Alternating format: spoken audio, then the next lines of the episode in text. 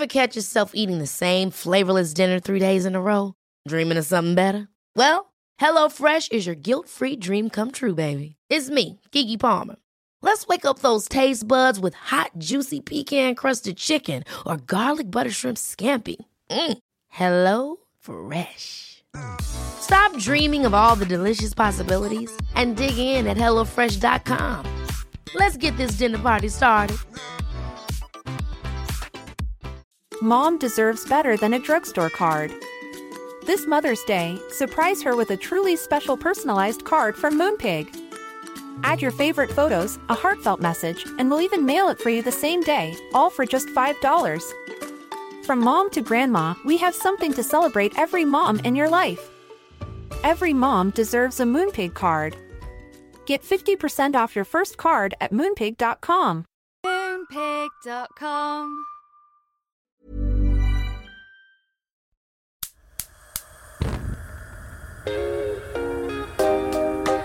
For those who don't understand, a lot of people think they've had gumbo and they ain't had gumbo. A lot of people call stuff gumbo. That's not gumbo. But for those who know, when you have gumbo and you're making the gumbo happen, it's very meticulous. Welcome to Your Mama's Kitchen, the podcast that explores how we're shaped as adults by the kitchens we grew up in as kids. I'm Michelle Norris. Today's guest is a musical wonder, multiple Grammy Award winning singer, songwriter, and composer, Jon Batiste. And it's no surprise that our conversation quickly turned to gumbo, that hot, steaming bowl of deliciousness that New Orleans is known for. Jon is one of the city's favorite sons, and gumbo is an apt metaphor for his songwriting and his attitude toward life. Everything he does, from his music to his fashion to the way he moves through the world, embodies a medley of influences, special flavors, and notes from his world travels. You might know Jon from his days leading the band on The Late Show with Stephen Colbert, or you may remember his over the top silver spangled performance of his hit song Freedom at the 2022 Grammy Awards ceremony, where he was nominated for 11 awards and went home with a whopping five statues. He's also known for collaboration, and there's that gumbo thing again, recording with artists such as Stevie Wonder, Lana Del Rey, and Willie Nelson. I've known Jon for years, and I love that he's held on to the playful eccentricities you used to see in his street performances, even as he became a music star. This is a man who loves music. He comes from a musical dynasty in New Orleans. The Batiste family members are key players in epic ensembles, including the Treme Brass Band and the Olympia Brass Band. We caught up with Jon toward the end of a stretch filled with highlights and heartbreak. In the same year that he racked up all those Grammys, his wife was battling leukemia and came close to death. Their story is featured in the new film American Symphony. In this episode, you'll hear about a remarkable life that has been guided by food, family, and faith. Oh, hello. Plus, you get to hear Jon serve up the sounds of a New Orleans Christmas. All that's coming up. Stay tuned. Jon Batiste, I am so glad you're in the studio with us. I love the energy you bring to everything that you do. And so I know our listeners are in for a treat. Oh, yes. Hello. Hello, hello. Tell me about your mama's kitchen. Ooh. Man, oh, man. My mama's kitchen would turn out the most incredible dishes that would heal your soul and allow for your mind to just run free. I remember as a kid going into the cookie jar and there would be peanut butter cookies. There would be chocolate chip cookies. There would be all types of incredible creations that she would make, and I would never see them in the store or anywhere else. She would make fried chicken, fried fish. We had cabbage and collard greens, black eyed beans, we had red beans and rice, New Orleans style, her special recipe developed over the years. First white rice, then brown rice. We had gumbo for the Christmas holiday, and it would be this pot of gumbo that would last up until mid January. Oh, come on. Now. And you know what I mean. Take me inside that kitchen because you grew up in Kenner. Mm-hmm. Mhm. And I always say that people in Kenner are like water people because you're Yeah. kind of hard up against Lake Pontchartrain, and then you got the Mississippi on the other side. And it's a place where you're kind of squeezed in. And so the community is very tight there. Oh, yeah. Take me inside your neighborhood and then your kitchen. What did that kitchen look like? Make me feel like I'm inside that kitchen. You walk in, and it's one of the biggest rooms in the house that I grew up in, if not the biggest. We had a big kitchen where the dinner table was this monument in the center of the kitchen, just a, a regular old dinner table. We would play all kinds of beats on the table with our forks and our knives. And there were the place settings that she would put out sometimes. Other times we would just sit there and we would get to the food so quick there'd be no time for the place setting. but you had brown wood and this incredible yellow, like sunshine paint that was on the panels. So it was brown and yellow with the old white stove as the only break in the color scheme. And I just remember that yellow vividly. I remember having birthday parties in that kitchen around that big old table, me and 10 of my cousins, me being the youngest of the siblings and the cousins at the time, would just be in our Ninja Turtles regalia. And we would be sitting around the table, trading stories and having a good time. And that yellow would just be the backdrop. And it just something about that really brings joy to me. I still sometimes look for that yellow when I'm thinking about creative ideas or aesthetics or even wardrobe. I find that yellow from my childhood. You go back to that kitchen. I go back to that kitchen. And it's so funny. I didn't think of that until you asked me this question.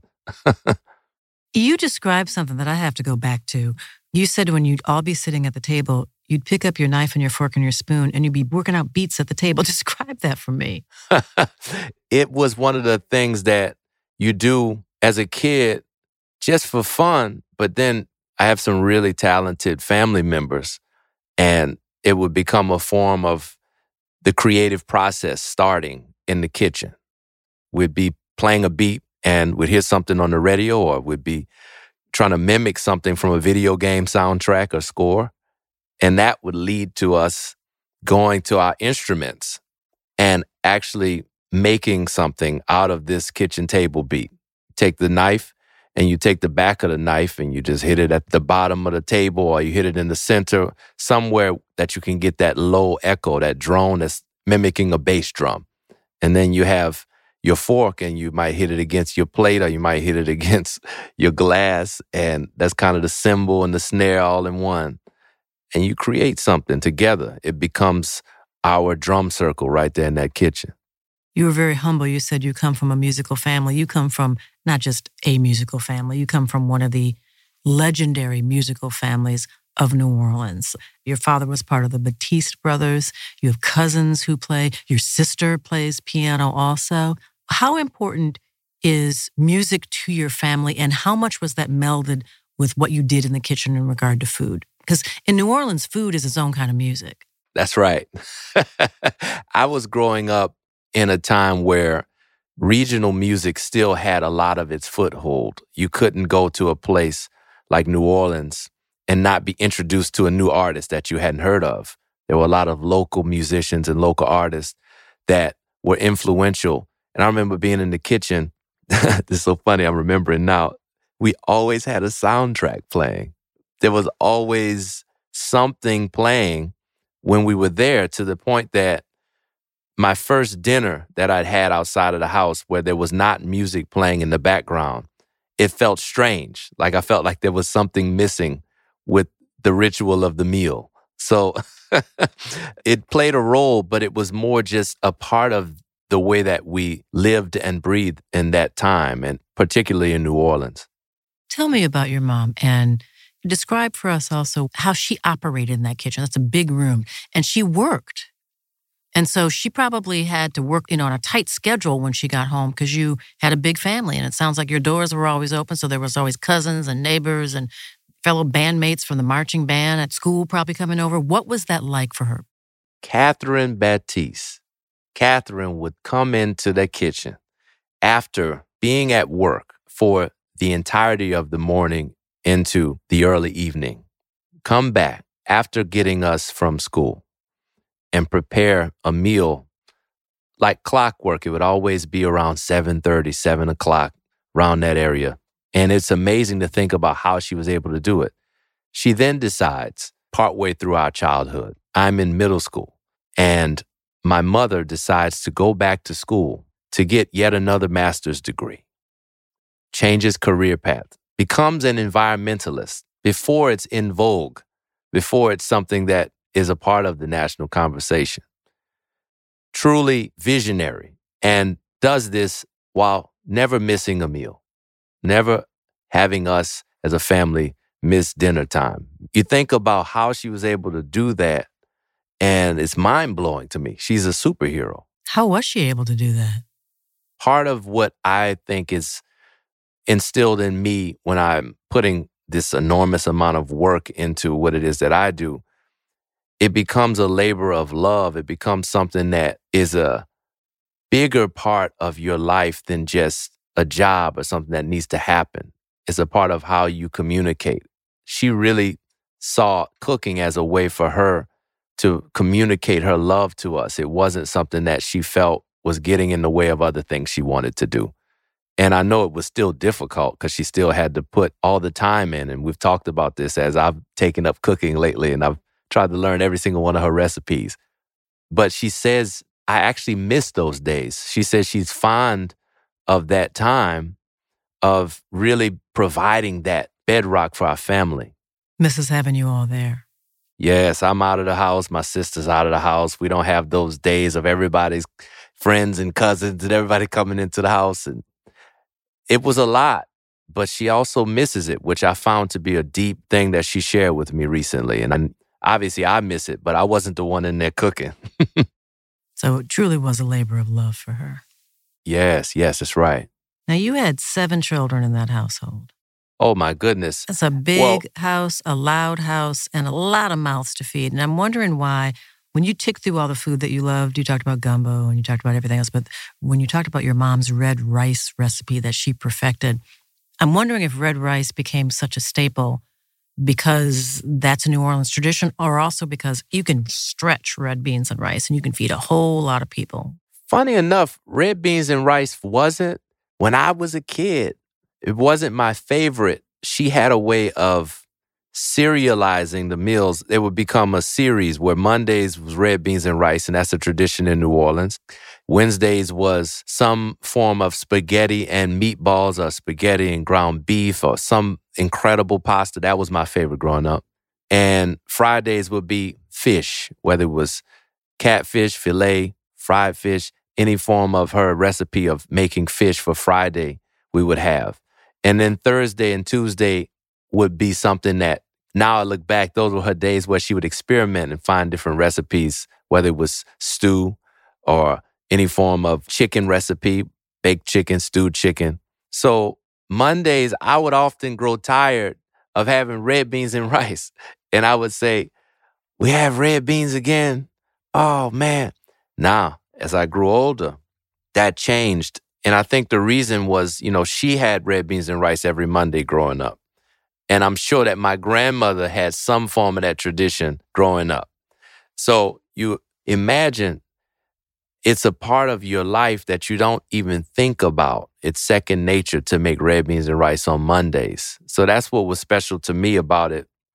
Not that um, I got it as a kid, but as an adult. And now I make it myself. And every Monday that I get a chance, I'm doing it. What's so special about her recipe for red beans and rice? she's figured out a way to make it healthy in the ways that she's grown to understand health and health consciousness. There's certain things you can keep out of the recipe or replace in the recipe while maintaining the depth of flavor and the nuance of the taste of New Orleans style red beans and rice. And she's the only person that I've seen effectively do it. And to do it in a way where you don't lose the essence of the recipe. Wow. So when she tried to make it healthier, does that mean that she took like the ham hock out of it? Sometimes she'll take the pork out of it. Sometimes she'll take the rice for us, brown rice is healthier. If you study your blood type, things like that. Just little things here or there. Or what about if we were to take that element and add a little bit of texture to the beans so that when you eat the beans, there's a little, it's a hint of turmeric and what that does for your system. It's just so many things like that she comes up with, and she could really articulate how she's thinking about it because I don't actually know what makes her reach for these elements, but it really works. You know, and you have to be careful when you do that because when you start tinkering with an old family recipe, people will want to snatch your soul sister license. I mean, they're like, who stole the soul from the family recipe? You know, you can get run out of the house if you mess with Exactly. something too much. That's the thing about it, though. You taste it and the soul is there, and you don't even know that the thing that's typically in there is not. So you're cooking a lot now and you're trying to replicate what you grew up with. Is that something that you've always done? Did you just realize that you now have time to cook? Did that happen during COVID? When did you start to tinker in the kitchen? I really started during the pandemic to take the art of cooking seriously. I cooked for many years, but I never really had the time to focus on perfecting certain recipes. And I really took that time during the pandemic and the lockdown that we all experienced and hopefully gained the skill out of. That was my skill. That was the thing that I wanted to refine for many years. And then I had the time to not only dedicate to it, but also my mother had the time to sit and be the master chef that she is and teach me her sous chef. How did you do that? Over, over Zoom? Were you in New York and she was in New Orleans? Yes, we, we did it over Zoom, we did it over FaceTime. We had a chance to get together many times throughout the pandemic as well. It was a very long period of time, but it was productive in us being able to focus and really me taking the time to document all of these recipes and get her to think about how she did it. Sometimes she wouldn't remember or she wouldn't know how she's achieving these things in the kitchen until I would ask her.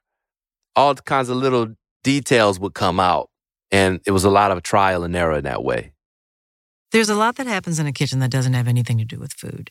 What were the important lessons that you learned, the important wisdom that you got in your kitchen that continues to help you today? Kitchen was a place to deliberate. It's a place of solace, place to process ideas. The kitchen was not just to eat, it was to go even late night if you wanted to just take a breather, sit at the table and let your thoughts roam and let your imagination really speak to you. That was where the kitchen came into play for me as a kid. I would draw on the kitchen table. I would then draw on books when I was told that I shouldn't draw on the table.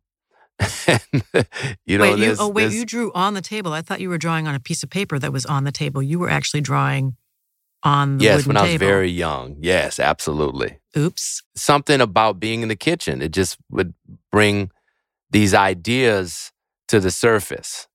And there was a feeling of being safe in the kitchen. So the kitchen still is that for me in my home today. It's a gathering place and it's a place where memories are made and we talk about many things that have nothing to do with cooking. I wonder if the kitchen for you today is also a healing space. You and, and your wife have been on quite a journey. And is she still in chemo right now? Yes, she's in chemo, but she's cancer free. Thank God. Thank, you. goodness. Thank goodness. You two met at band camp when you were teenagers. Yes. You've been together a long time. And in the film that I hope everyone sees, American Symphony, you talk about your health journey. And I'm wondering if the kitchen for you now is not just a place of inspiration and respite, but if it is a very important healing space as well. Absolutely. There's a feeling of real triumph when we come home. And I'm imagining us coming home after her recent time in the hospital where we didn't know if she would make it back home. This is a time where there's a lot of uncertainty. And to come back that first night and sit in the kitchen together again after months of being displaced and having uncertainty be the rule of the day. That was a very special, special memory for me. And truly is a place now where there's so many things that occur that are healing. I remember we had the launch of my album from our kitchen. We could have gone to a venue or a fancy restaurant, even, or some performance hall. But we felt after this year that we've had, let's have all of the most important people in our life come to our kitchen and let's just share this time and do something very special in that way. We've had many gatherings in that regard since this time has been so challenging to really fortify our home. And we have a motto that we have engraved in one of my instruments that's in the kitchen. It's the motto family and freedom. And that's the place where we've been manifesting that ever since this journey has begun. Family and freedom. I think I might want to That's put that right. on the wall in my kitchen too. I like that. You know what I mean?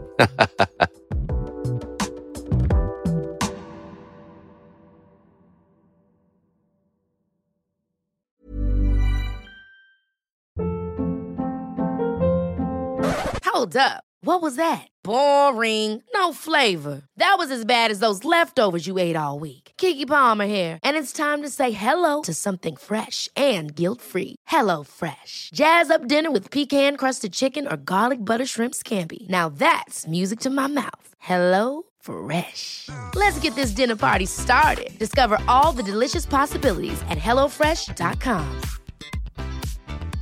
Quality sleep is essential. That's why the Sleep Number Smart Bed is designed for your ever evolving sleep needs. Need a bed that's firmer or softer on either side? Helps you sleep at a comfortable temperature? Sleep Number Smart Beds let you individualize your comfort so you sleep better together. JD Power ranks Sleep Number number 1 in customer satisfaction with mattresses purchased in-store. And now, save 50% on the Sleep Number limited edition Smart Bed for a limited time. For JD Power 2023 award information, visit jdpower.com/awards. Only at a Sleep Number store or sleepnumber.com.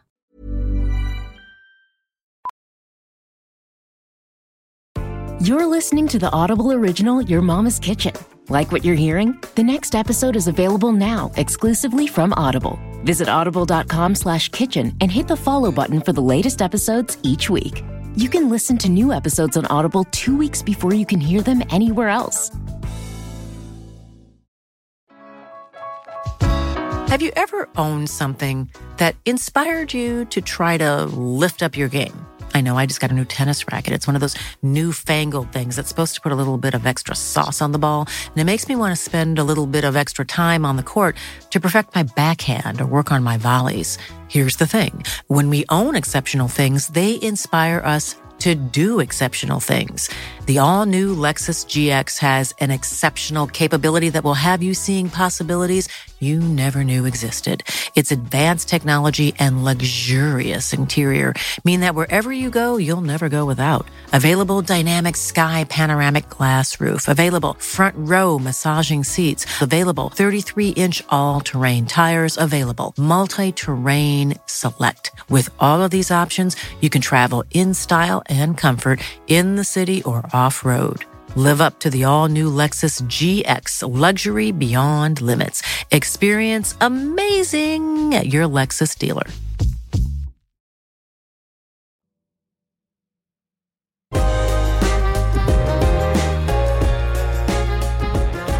Jon, we know you now as an extrovert. You wear flashy clothes. You're always dressed in glad rags. We've seen you on stage. We've seen you uh, every night when you were leading the band on Colbert. You have your hair is always popping. Hmm. I listened to your sister in an interview, Yes. and she said that she's always amazed when she sees that version of Jon Batiste because she remembers a shy little kid who just wanted to make music and draw and didn't want to talk to anyone. What happened? How did you suddenly burst out of that shell and become the Jon Batiste that we see and love today? Everything is always inside. We have so much inside of us that is a big part of who we are that comes out in stages. Things happen in your life in stages. And I believe that when you become a performer, the job of the performer, in part, is to figure out how to manifest all of the incredible gifts that you've been given and beauty that's within you and communicate that. How do you communicate it as a performer, as a manifestation of your art? And that process helps you as a human being to really step out of your shell. I'm still an introvert, but I believe that developing first the desire to communicate all that's within, and then the craft of performing and being on stage, that led me to where I am today. Does your music help pull you out of your shyness? As I ask this question, I'm remembering a night, it was several years ago. We were both in Colorado for a big ideas festival. And you walked into the room playing your instrument, and you were almost invisible behind the instrument.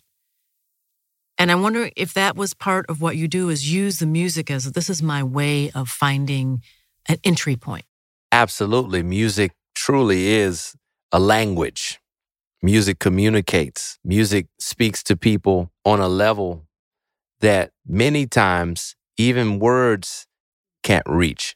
And that's the thing about stepping into any environment, whether it's the highest of the high or it's the most mundane, everyday, down home environments. Everything that you do and everything that you say with your instrument is felt immediately without need of translation.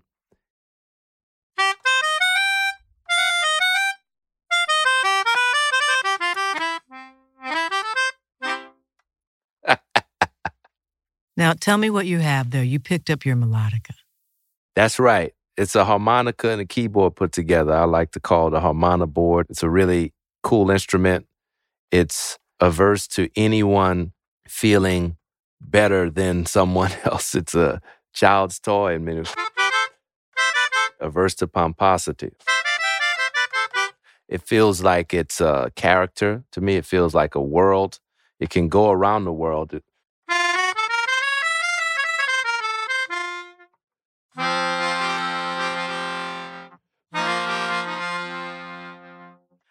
It can go anywhere in space and time. It's a form of time travel.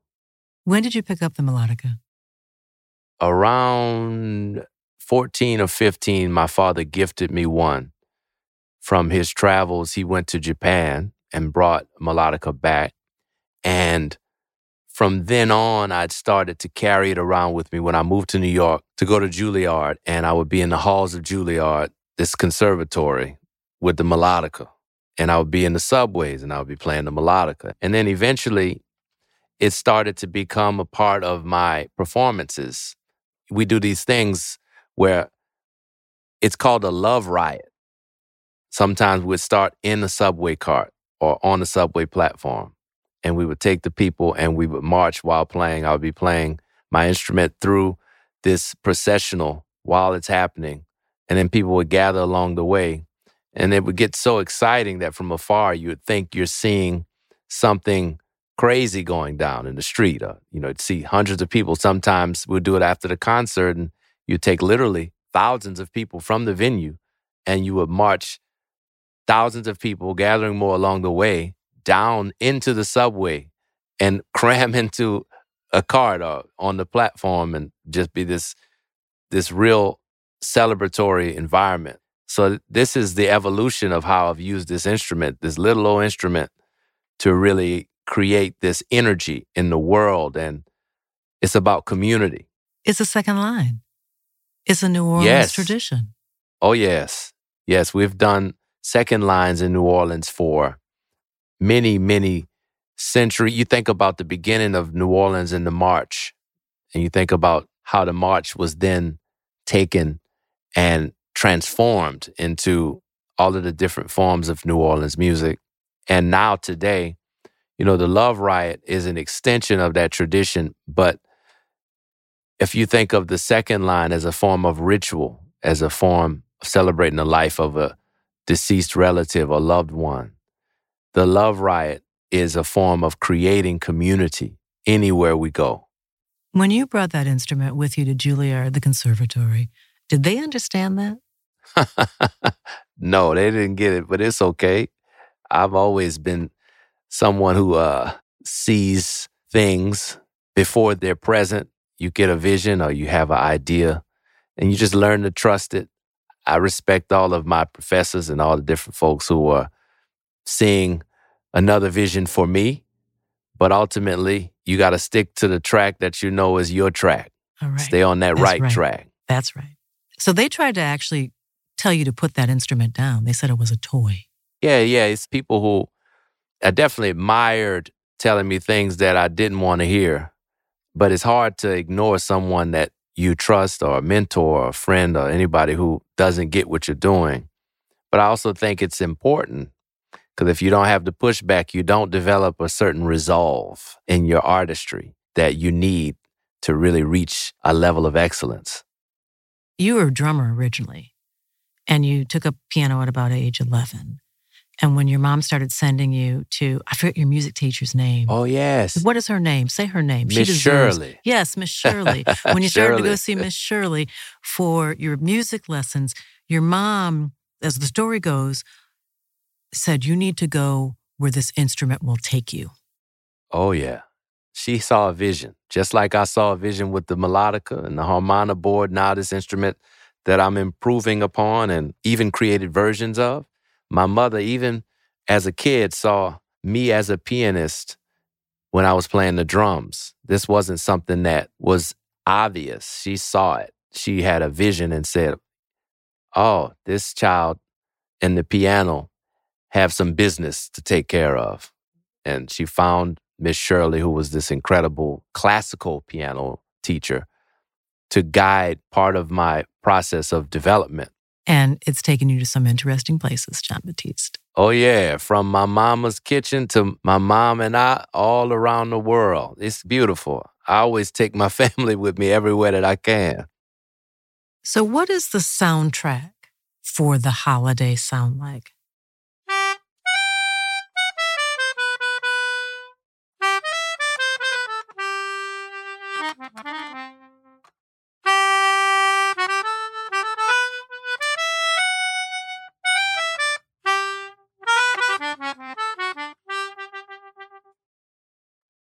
My dad loves to sing the Christmas song during the holidays. And that's a tradition of him and I will go to the piano and he'll sing and I'll play and I'll sing and he'll play the bass sometimes and we'll play together and it'll be a, a great moment.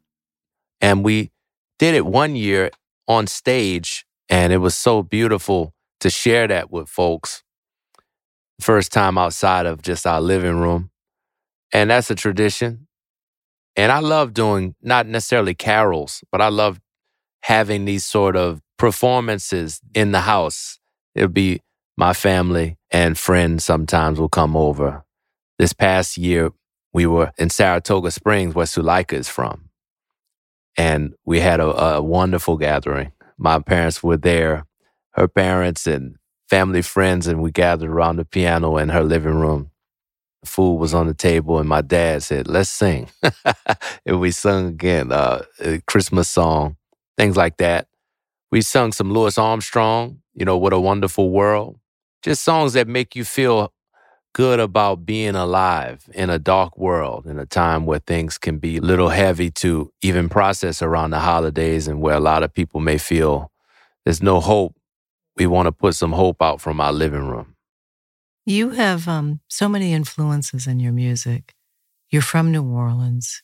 You went to school in New York. Suleika's from Saratoga Springs. Her parents are Tunisian and her mom is from Switzerland. Yes. So you have all these different influences inside of you as you play music. I wonder, is it possible for you to share a traditional Christmas song and show us through your music how you add a different flavor to it depending on the influence of the various people in your life? Absolutely. So you see,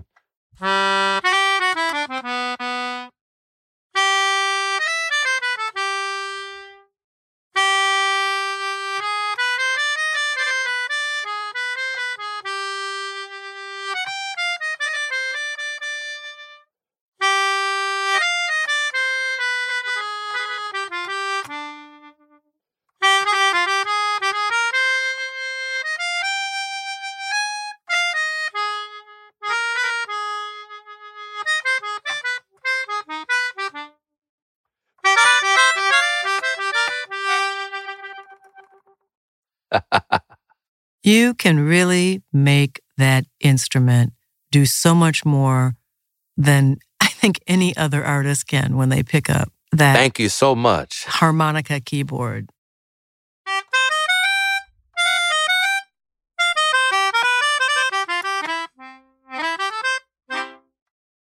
I want to talk to you about the holidays in New Orleans because the holidays in New Orleans are a little bit different. They're a little bit shinier, a little bit spicier.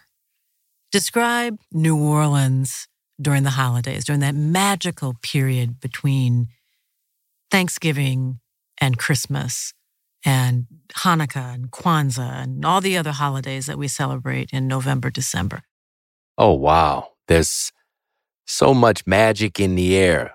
The holidays are very heightened in New Orleans because you already have this music and you already have this pluralistic thinking, this celebration of diversity, of variety.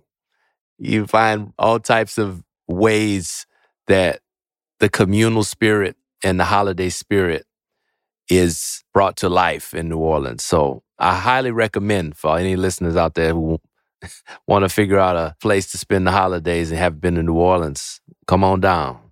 It's delicious. There's no excuse for ever nah. having a bad meal in New Orleans. The food is just, it is on a plane all its own. What's Christmas like in the Batiste household? What's on the menu? There's a lot of great things that are traditional, and the staple, as I mentioned, is the gumbo my mother makes. And then what happens is it becomes not a competition, maybe a friendly competition, but we'll go to my grandfather's house and there's another pot of gumbo. We'll bring our gumbo over and you get to try the gumbo from my mom and the gumbo from my grandparents' house. That was a tradition and still goes on. You know, So that's a big part of throwdown. yeah, it's a gumbo throwdown. You go and you got to be ready because everybody's spending about a week making the pot. This is not some overnight situation. You have to put thought in your gumbo. No, no, gumbo is not for the faint. I mean, you have to put some time into gumbo. Yeah, yeah. For those who don't understand, a lot of people think they've had gumbo and they ain't had gumbo. A lot of people call stuff gumbo. That's not gumbo. But for those who know, when you have gumbo and you're making the gumbo happen, it's very meticulous. Tell me about your mama's gumbo. Oh, I would say that when you're making a roux, I like the roux to feel like it's not so watery, but not so thick. And her gumbo, the roux that she has, it has just the right amount of that swamp texture to it, where you just you put piece of bread in that, and it just melts in your mouth. Perfect. It takes two days for her to get to the point where she's ready to put all the ingredients in the pot. Mm-hmm. So it's like she preps the pot. even. It's a whole nother approach than anything I've ever seen. I'm and the listening result carefully is, here because I make Christmas gumbo every year. So I'm trying to sop up some kitchen wisdom right now because it Oh, does you take do? a while. Oh, yeah. I, I make gumbo every year at Christmas. See? So, okay. So, what do you have? Do you do chicken or do you do seafood or is it both chicken and seafood? Chicken, chicken and seafood. Yep. Same, and, same and thing. sometimes a little dollop of crab on the top because we're here Yep. and we're close to Baltimore. My husband's from Baltimore, so I have a little oh, yeah. little piece of crab on the top. Now we haven't done a gumbo smackdown. Maybe we should think about doing that because that just means that there's more gumbo on the table. but gumbo Oh, I is know different somebody. in every household. this past Christmas, he'll remain nameless, but a good friend of ours, prominent individual, challenged my mother to a gumbo throwdown. And he's not from New Orleans. And he said, I want to challenge you.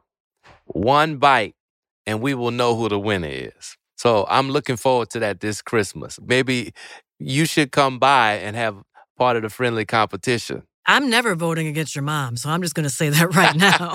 I, I'm always casting a vote for mom's Listen, gumbo, but I'm willing to try somebody else's. Yeah, it was a very bold claim, especially for someone who is not from the home of gumbo. Come on now. Yeah, that's. Mm, mm. Now back to her gumbo. So she does her Yeah. roux over two days, same pot every year, wooden Yep. spoon.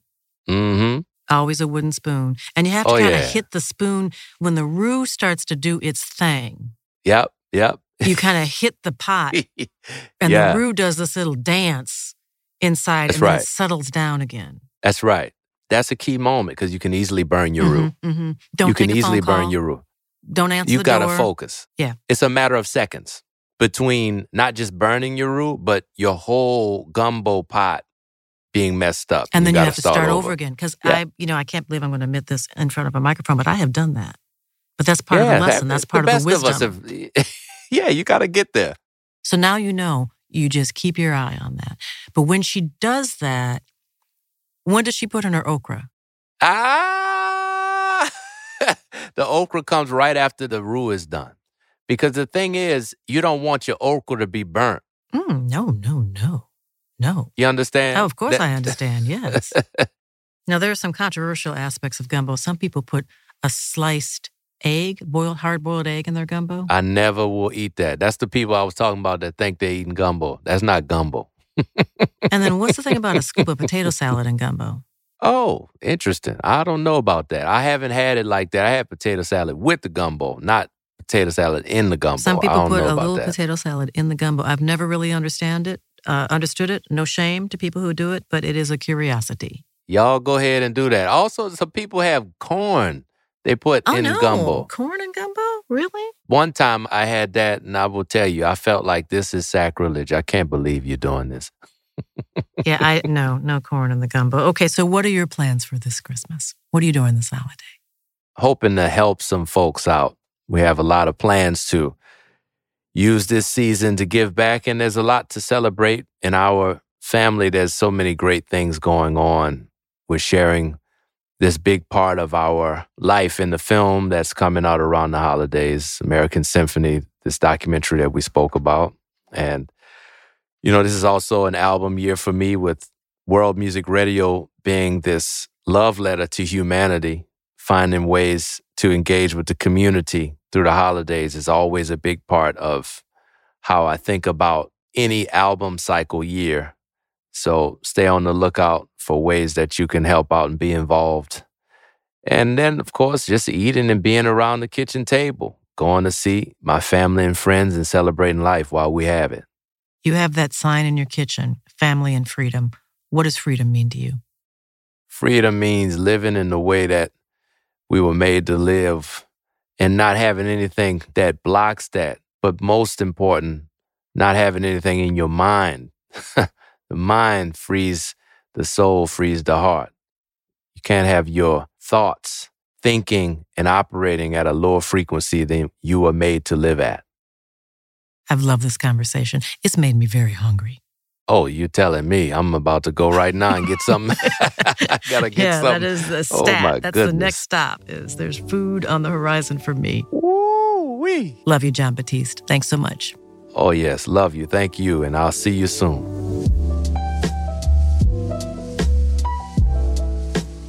Whenever I hear Jon's music, I'm going to think about that sign in his family kitchen, family and freedom. His childhood kitchen had plenty of both. And this story shows how that space can be an incubator for creativity, a place to let dreams soar, a place to find healing and solace in tough times, a place to figure out how to let folks know how much you care about them, which is what Jon's mama always did.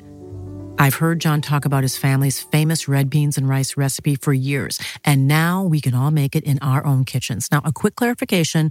We began this podcast series with Michelle Obama's recipe for red rice, which has its roots in South Carolina and should not be confused with a New Orleans staple called red beans and rice. That's a simple dish that packs a lot of flavor if you know what you're doing. And to make sure you do, you can find the Batiste family recipe on my Instagram page at Michele underscore underscore Norris. That's two underscores. You will also find background on my family's Christmas gumbo tradition. And I agree with Jon. No boiled eggs or potato salad in the gumbo, please. It stands strong on its own. Rue la la. Happy Merry everything to all of you. See you next week. And until then, be bountiful.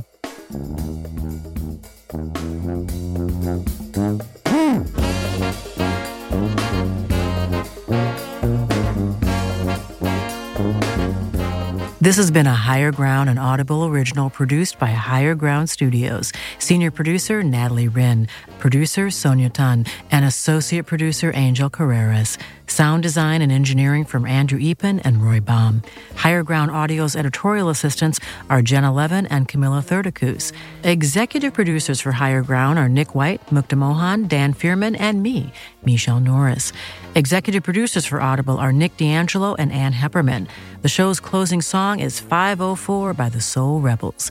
Editorial and web support from Melissa Bear and Say What Media. Our talent booker is Angela Peluso. Special thanks this week to The Creamery in Brooklyn, New York, and to Clean Cuts in Washington, D.C. Chief Content Officer for Audible is Rachel Ghiazza. And that's it. Goodbye, everybody. Make sure and come back to see what we're serving up next week. Copyright 2023 by Higher Ground Audio, LLC. Sound recording copyright 2023 by Higher Ground Audio, LLC.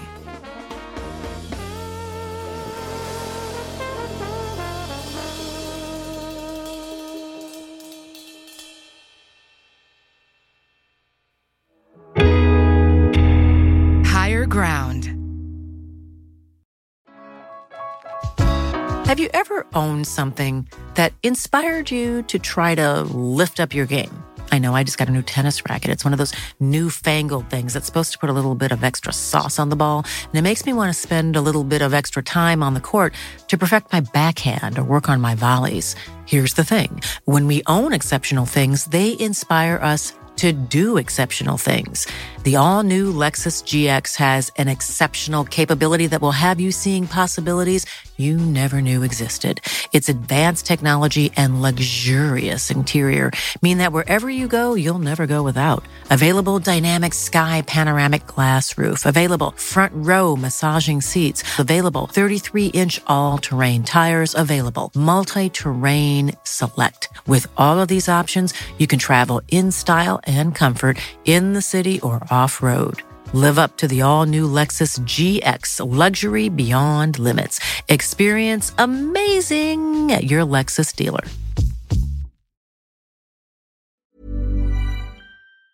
Hey, it's Danny Pellegrino from Everything Iconic.